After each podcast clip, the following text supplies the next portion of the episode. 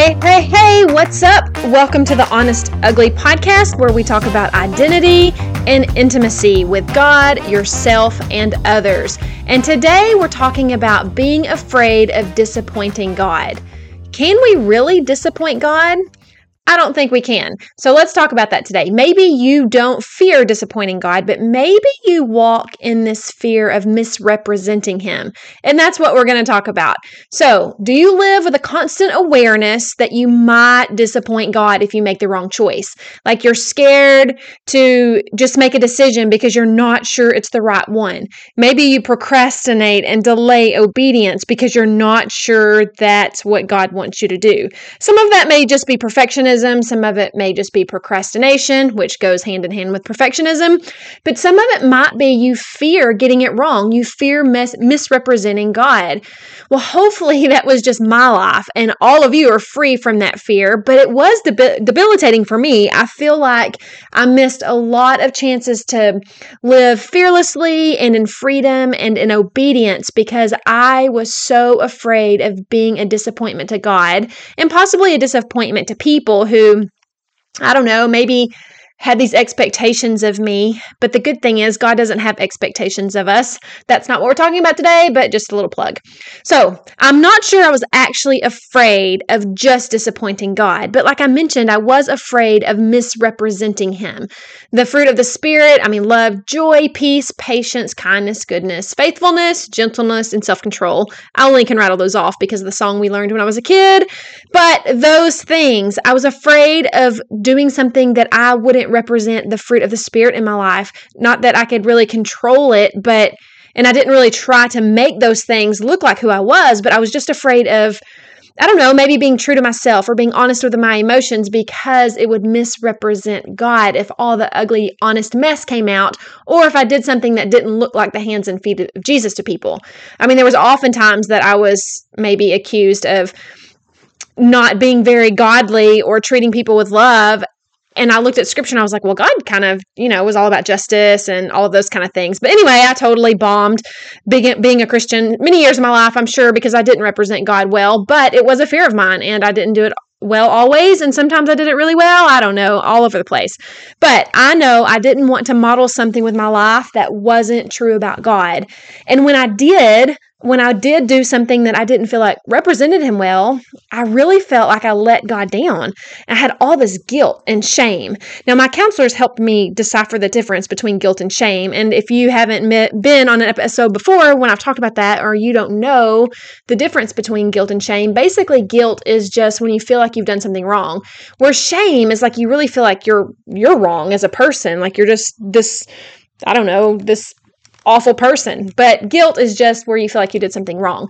But when we do things that we feel are wrong, that's guilt. Yes, the Holy Spirit convicts us sometimes, but it wasn't this Holy Spirit conviction. It was this beat me, beat myself. I was almost about to say beat myself up, but beat myself up because I got something wrong. Like it was this perfectionist tendency in me that also went into my relationship with God. Like I had to be perfect. I don't know where I picked that up, but I did.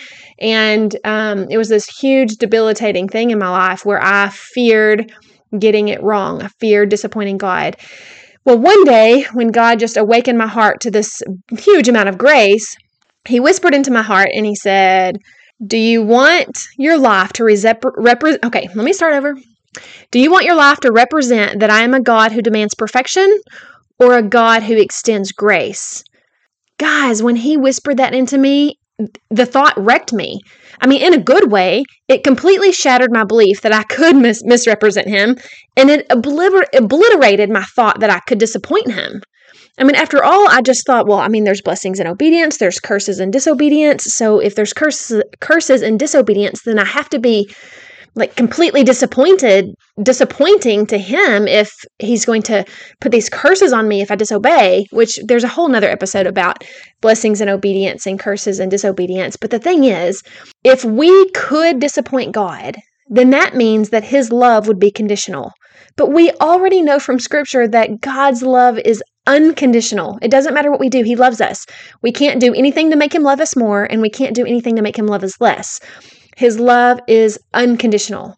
I guess we often project our human inability to love unconditionally on God. But his love, his unconditional love, has no room for disappointment over us this morning I was thinking, okay, how is this process really working out in my mind? Because I was thinking about the judgments of God when his people disobeyed, say, like the Old Testament, for instance. Um, that side of God that demands justice. I mean, because I think I was raised to believe, I say I think I was raised to believe because I can't recall specific instances where this was taught to me. So I don't know if I just picked it up in conversation or actually teachings or just the life that was modeled for me in circles. I'm not really sure. But that the if you look at God in the Old Testament and just the way he dealt with his people, then we have to say God's character never changes and so he must still deal with us like that. And so I guess that's where I picked up that I would have to pay a price if I got it wrong, which is what made me so fearful of getting it wrong because I didn't want the curses. I didn't want to have to pay the price. But the thing is, guys, is that the justice was already paid for on the cross.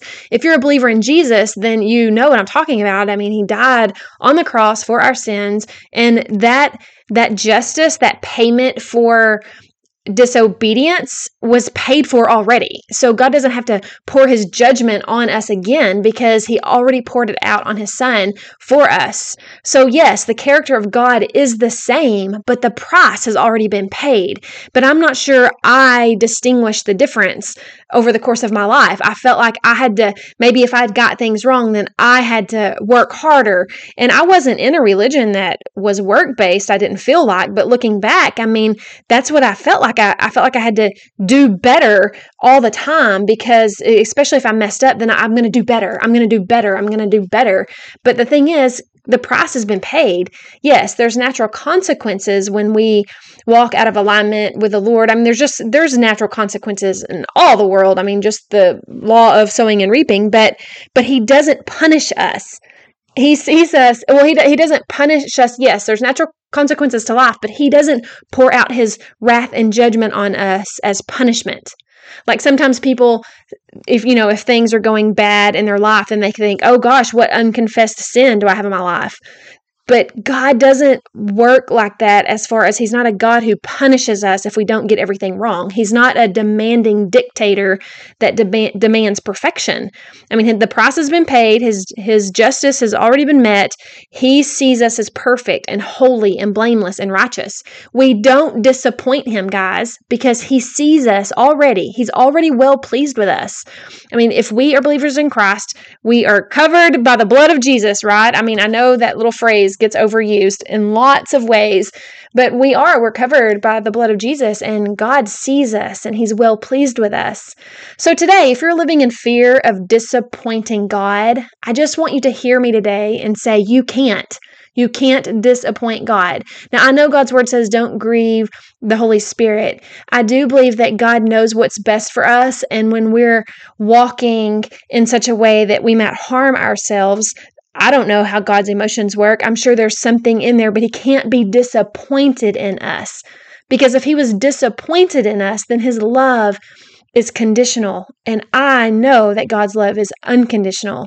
So if you're living in fear of misrepresenting God, know that when you live less than that fruit of the Spirit living out of you, when you live less than maybe what Jesus would act like on the face of the planet, when you live less than God's best for you, your life isn't misrepresenting God.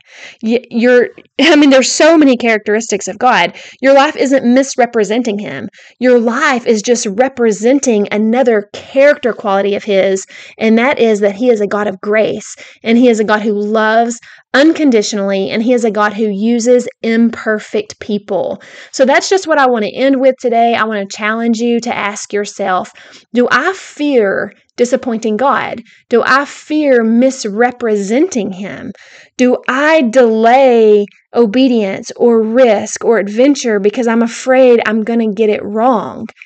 Because if you do, then you're going to miss out on the freedom and the grace. And if you're one of those people like me who feared misrepresenting him, think about his whole character, not the character that, I mean, there's this scripture that I've heard over and over and over be holy because I am holy and and that's a powerful scripture but it it can be used by man or women too I'm just mean people when I say man but it can be used by man to put on us that we can achieve some kind of holiness if we just work hard enough like we have to control our actions and micromanage how we live on the outside so we look holy and blameless.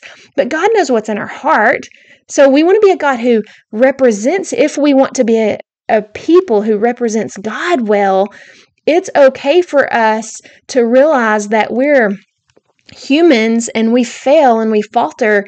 And in doing so, I think we represent a side of God that is much needed in this world, and that is a side of God who is full of grace and unconditional love, and again, a God who welcomes imperfect people to be used by Him. I'm glad you joined me today, and I will be back soon.